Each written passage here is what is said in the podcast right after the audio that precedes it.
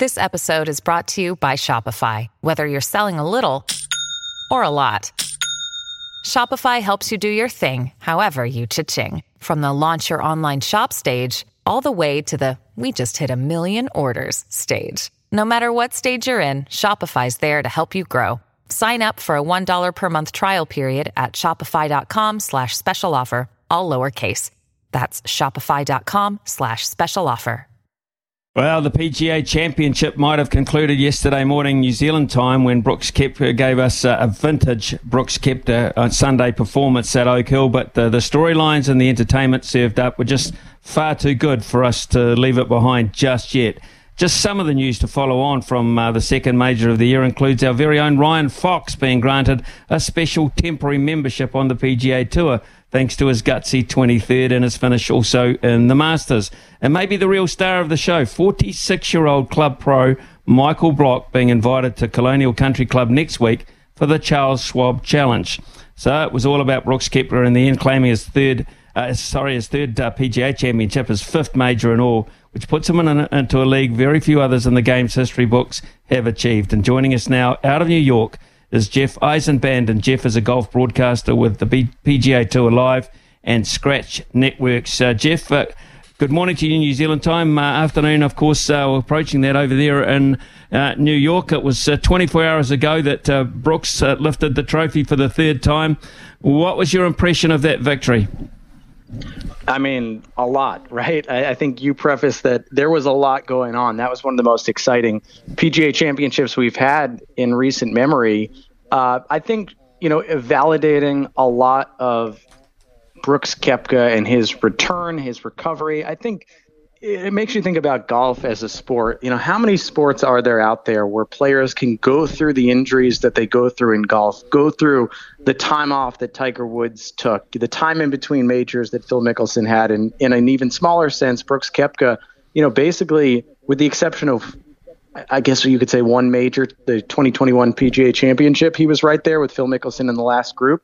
Really not a part of the conversation the last three years, and then has catapulted himself – back into it and backed up that second place at the Masters with another win here. And now the conversation just turns from will Brooks Koepka be relevant at these big championships again to how many can he win? What is his place in history going to be? And he's only 33 years old. Jeff, the other thing, of course, is he's the first uh, LIV golfer uh, to come back and uh, to win a major as such. Uh, has there been much made of that fact? I think people have tried to make a lot of it. I think Brooks himself, you know, kind of played it down. He he continuously reiterated this is an individual win for him, and and that's how he looks at it. And I think you know there have been how many think pieces have there been about Brooks right in the last 24 hours? I think there are still so many parallels to when he was a full-time PGA Tour player. He won a couple times in the PGA Tour, a few times, but he wasn't as dominant as he was in majors. This is a guy who peaks for majors, who's continuing to find a way to peak for majors, and that continues to be the storyline that he wants to tell. And I think that's what continues to be his storyline. Does that make him popular uh, amongst American sports fans?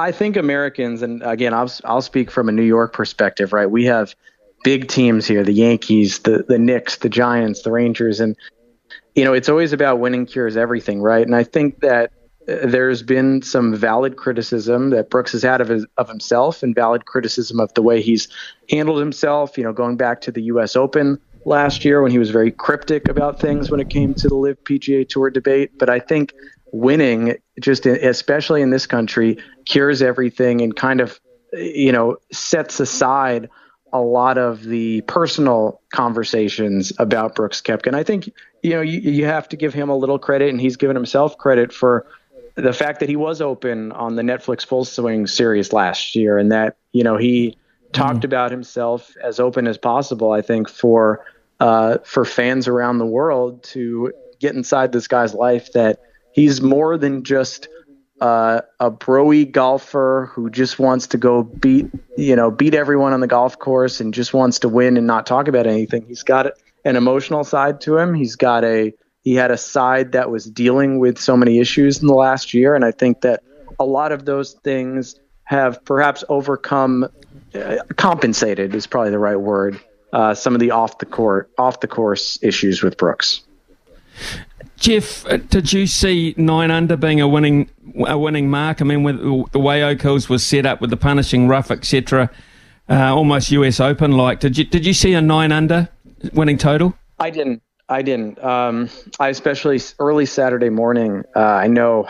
I think um, the lead was five under at the start of the day. I believe there were three at five under at the start of Saturday, and I was watching with my younger brother, and I, I said to him, who's a pro, and I said to him, I said, "There's, I, I think this is going to drop to three under the lead," and he didn't believe me, and he was right. Um, I think that the leaders did luck out that the Saturday afternoon weather was much more lenient for them than the Saturday morning weather, and I think that kind of stopped any any player from the back making a big run on Saturday, and that's what allowed those players who were already already had low scores uh, through Friday were able to separate themselves a little on Saturday. And when we woke up Sunday morning, it was definitely a much smaller contingent trying to win. Um, and then just Sunday, you know, perfect conditions, the rain, because the rain had softened the course, it just let these guys start flying at pins. And that's why you saw a much lower mm. scoring average on Sunday. I think if you take away if you push that rain back to Monday instead of Saturday, I think then we're looking at a six or seven underscore winning. Absolutely, and uh, a whole raft of 65s, which uh, you would not have imagined uh, on the first two or three ra- uh, rounds of the tournament. Uh, terrific performance uh, by Hovland. made a mess of the 16th when he got a ball embedded out of the, in the bunker and had troubles there. aside from that, though, it must be close for Victor, you think?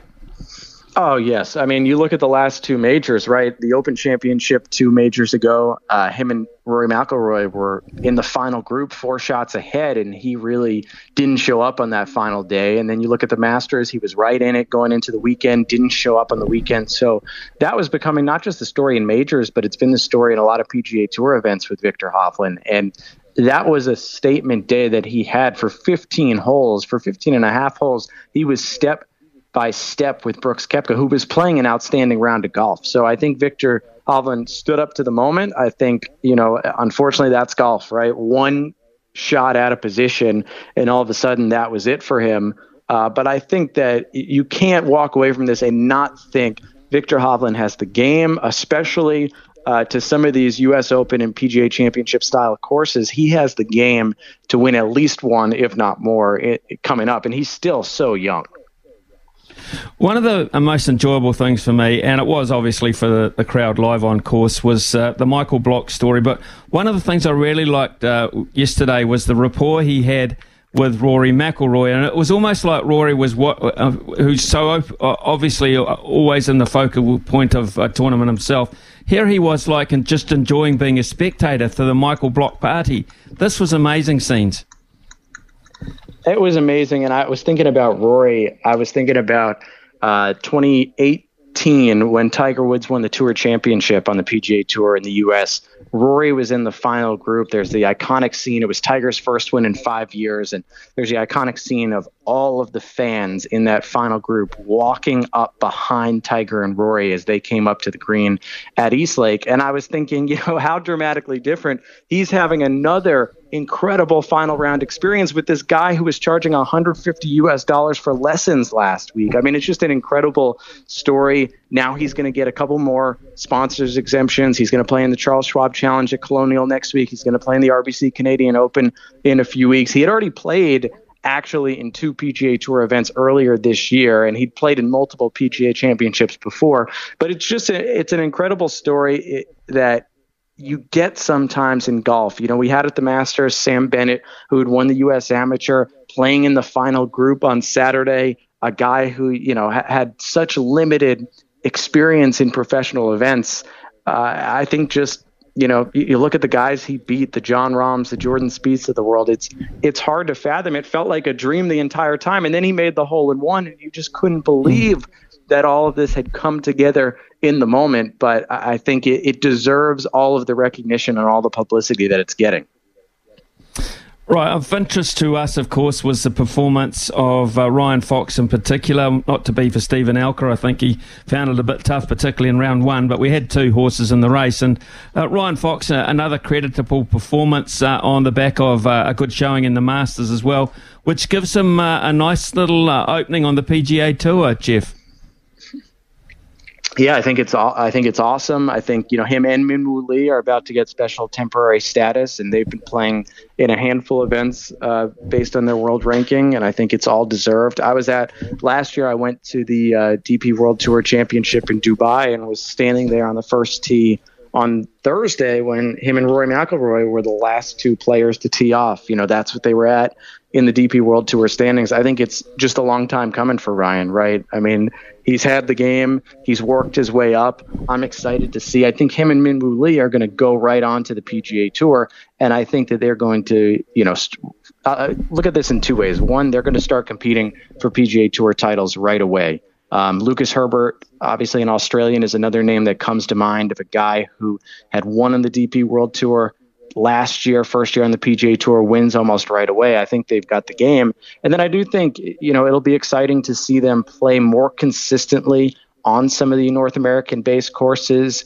get acclimated with a lot of the terrain and a lot of the, you know, the game more so, and then maybe even push this even more in majors. Ryan Fox tied for 23rd, Minwoo Lee tied for 18th. They're already right there, but I'm excited to see them play even more. Uh, the other thing uh, coming up, of course, you've got uh, two more majors to come with uh, the the Open Championship, and then of course the US Open as well. Um, as but the Ryder Cup stands out too as something uh, on the golf calendar everywhere around the world. People are interested, but of course in America, uh, special interest there. How do you see the US team? Um, how, how, do you see it panning out in terms of what Zach, Zach Johnson's going to come up with?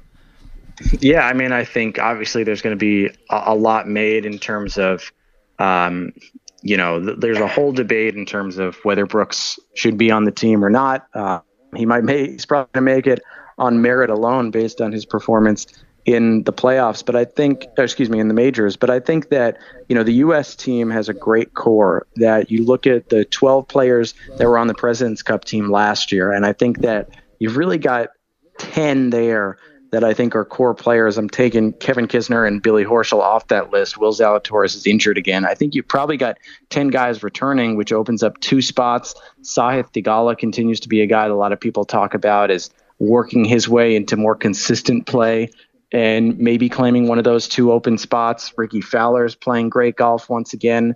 Um, and then Brooks Koepka, I think, is is right there. Uh, but I still think there's that 10 core, that, that 10 man core which not to bore you, but real quick is Scotty Scheffler, Max Homa, Xander Schauffele, Cameron Young, Jordan Spieth, Patrick Cantlay, Sam Burns, Justin Thomas, Collin Morikawa, and Tony Finau. I think that's where you start, and then you work from there.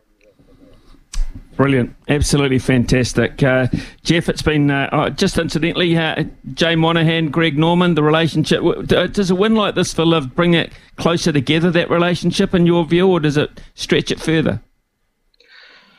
I would say I'll I'll take the the third route, which is I don't think it does much of a difference. Um, you know, I think that these major events are kind of standing on their own right now, and they're they're if anything, obviously they're they're getting more scrutiny because everyone is coming together at these events. Uh, but I don't think that it changes. I think now we go between majors, we go into the same old conversations. You know, there's going to be different events going on over the next few weeks. Then everyone will come together at the U.S. Open, then different events, and it's going to continue to be a, a, little bit of this cycle um, that you know. I, I don't think this ultimately, you know, if it was someone other than Brooks, there's a different conversation to be had. But I don't think Brooks is going to go out there rah rah and change a lot of what's going on.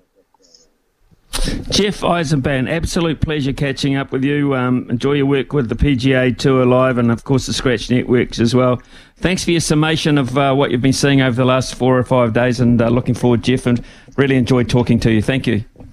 Thanks, and I just hope that I made Craig Perks proud. That's who I'm going to talk to right after this. Well, Craig Perks, absolutely, you would have made him proud. Uh, he went to school, Palmerston North Boys High, which is about uh, where I went to school, actually, about uh, two and a half uh, hours down the road from where I currently live now. And the Players' Championship. Who will ever forget that uh, three or four hole stretch at the Players' Championship with uh, with Craig Perks? That's right. We could do a whole other segment just on Craig Perks' history if you guys want down the road. we will down the road. In fact, we, we will. We look forward to it. You've got an engagement. You've got a, an appointment with us, Jeff. Anytime. thank you so much for thank you for your time. I really appreciated it. Thank you. Thank you very much.